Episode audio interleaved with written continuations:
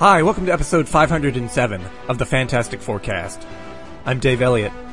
And if I could invade and take over one country, it would be Georgia. And I would take the capital city, Tbilisi, and rename it Atlanta. And I'd rename all the cities in the country after cities in the state. And it would totally be like a bizarro Georgia. Today it's Fantastic Four 507, aka Volume 3, Number 78, from January 2004. Authoritative Action, Part 5, by Mark Waid and guest artist Howard Porter.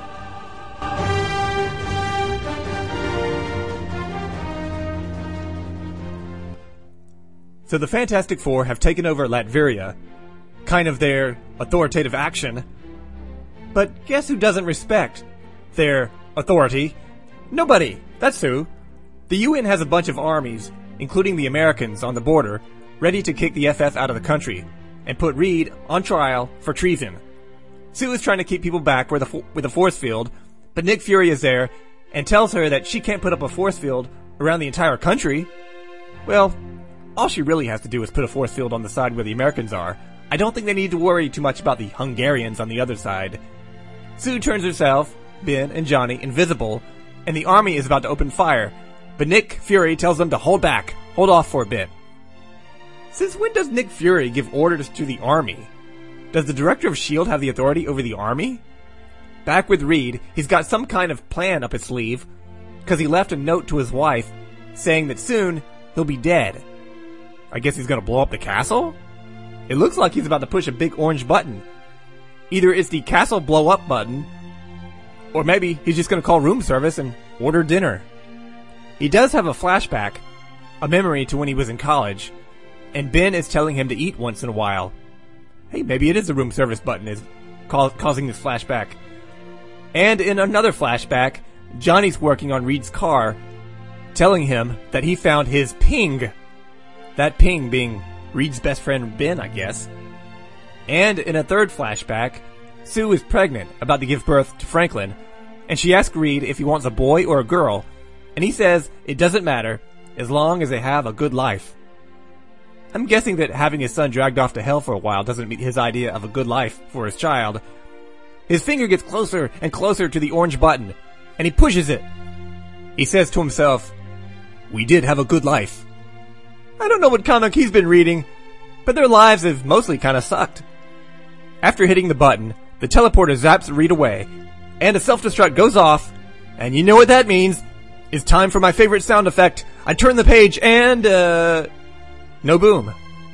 We find ourselves in hell, and Victor Von Doom, not in his armor, but with his leather mask, is being tortured by demons. One of them says to Doom, Cry for us! Whimper for our master, Mephisto! So, is this confirmation that Mephisto is Satan? I was always a little unclear about that. If they were one and the same and all. I guess they are. Which makes the whole thing with Spider-Man seem even worse. Suddenly, Victor starts to fade away. He's being teleported. And he appears in a room. This dome-shaped room with Reed. And it's a weird room filled with all kinds of images from the past all over the wall.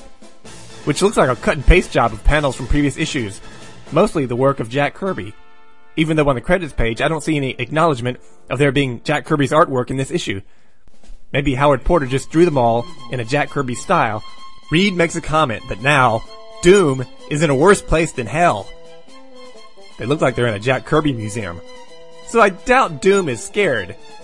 Reed says they're in a Mobius dimension, which he invented a few years ago. Doom runs out of one door, and he enters through another door on the other side of the room. Reed says they're trapped there forever with no way out. This sounds like one of Reed's worst ideas ever. So the time is up. And back in Latveria, Nick Fury and the armies rush into Latveria. And they head toward Castle Doom. Back with Reed and Doom, they trade some insults, and Reed mentions the fact that Doom can transfer his mind into other people's bodies, and invites him to take over his. So I was wrong a couple episodes ago when I thought that Doom had already transferred his mind into Reed. He hasn't done so yet. Doom insists that there has to be some way out of this room, and he will find it. Cause Reed would never come there and leave his family behind forever. Reed says that's not true. He's there to stay, to serve as Doom's jailer for a long time, like forever. Or at least until the end of the issue, that would be my guess. Reed says, You win, Victor. You finally succeeded in separating me from everything I love, and leaving me only hate. I know how he feels. I felt the same way when they cancelled Hee Haw. Reed is not taking the scarred up face thing very well. He uses his long stretchy arms to pick up Dr. Doom and ram him into the ceiling. He tells Doom that he admires some of his plans like using a machine for interdimensional travel, but he screwed up in trying to travel to the afterlife. His machine was unable to harness the energies he tapped, and from then on, there was no redeeming Dr. Doom. Basically, Reed is having one of those I told you so moments. Back to the time they were in college, Doom recognizes that Reed has become a raving lunatic, and he laughs. Reed asks why, and Doom tells him, This is your prison. I am your jailer. Reed points out all the images on the walls of Doctor Doom causing trouble. Then why aren't we revisiting my sins? He asks. Aren't we? Doom replies. Reed tells him that his mind games won't work. He couldn't release him even if he wanted to. But the rest of the FF have other ideas. Johnny, Sue, and Ben come busting into the room. Did Reed really think that the FF would just try not to find him? They did find him rather quickly though, didn't they? Sue's on a Sue's on a roll lately with finding people very quickly. Reed yells at them to get out before Doom can escape through the portal. They're like, uh-oh. And in Latveria, the citizens see the army coming, and they know they've come to take Reed out of power. And some of them don't like it. This one woman runs out into the street, and surprisingly, she doesn't get shot. I guess that's one of the advantages of being white, is that you don't get shot immediately when you run toward people with guns. They check her out to see if she's cool. She screams at Nick Fury, asking why they're removing Richards from power. Nick says they have no choice. She calls. What the hell's the deal with this music? She calls them hypocrites for allowing Doom to hide behind diplomatic immunity for all these years. And when a nice, decent guy comes in to run the country, they want to take him out. A crowd gathers around the army dudes and they start chanting, Leave us be! Leave us be! Of course, didn't they establish a few issues ago that Latvians don't speak English? So how do the army guys and Nick Fury even know what they're talking about?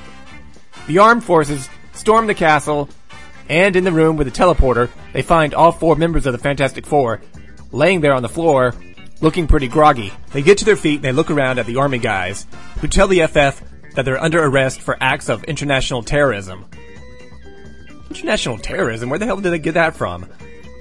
I find it hard to believe that the US government of 2003 would help go after the FF for invading a country. When it comes to Americans invading a country, you would think that Bush and Cheney would be like, right on. The FF don't seem too concerned. Reed is more worried about finding where Dr. Doom went. The armed soldiers decide it's time to take some shots at the FF with their big laser guns. So when a guy starts to say, fire, their guns go off, but their lasers are redirected by some kind of invisible force field, redirecting right, their laser shots right back into their chest, killing three men. It's pretty shocking to see Sue kill these people who were just doing their jobs. But the issue ends with Sue saying, I always said that Susan was more powerful than the three of you put together. Oh, so that's where Doom is hiding. He's entered Susan Richards. Oh, the Submariner would be so jealous. That's what he's been wanting to do for years. And that is the end of the issue. Coming next time, how will the FF defeat the Invisible Doctor? How will the Fantastic Four get out of this whole treason mess? I guess in this case, their lucky Doom came back. And how will Doctor Doom react when he finds out that his castle has been looted and vandalized? Probably won't be too happy about it. If you have any questions about the Fantastic Four, about this podcast, or if you need relationship advice, you can email me at podcastff at gmail.com. You can follow me on Twitter, Dave Elliott at PodcastFF, and you can download other episodes of iTunes or find them all at www.podcastff.podbean.com. So long, kids. This podcast is over.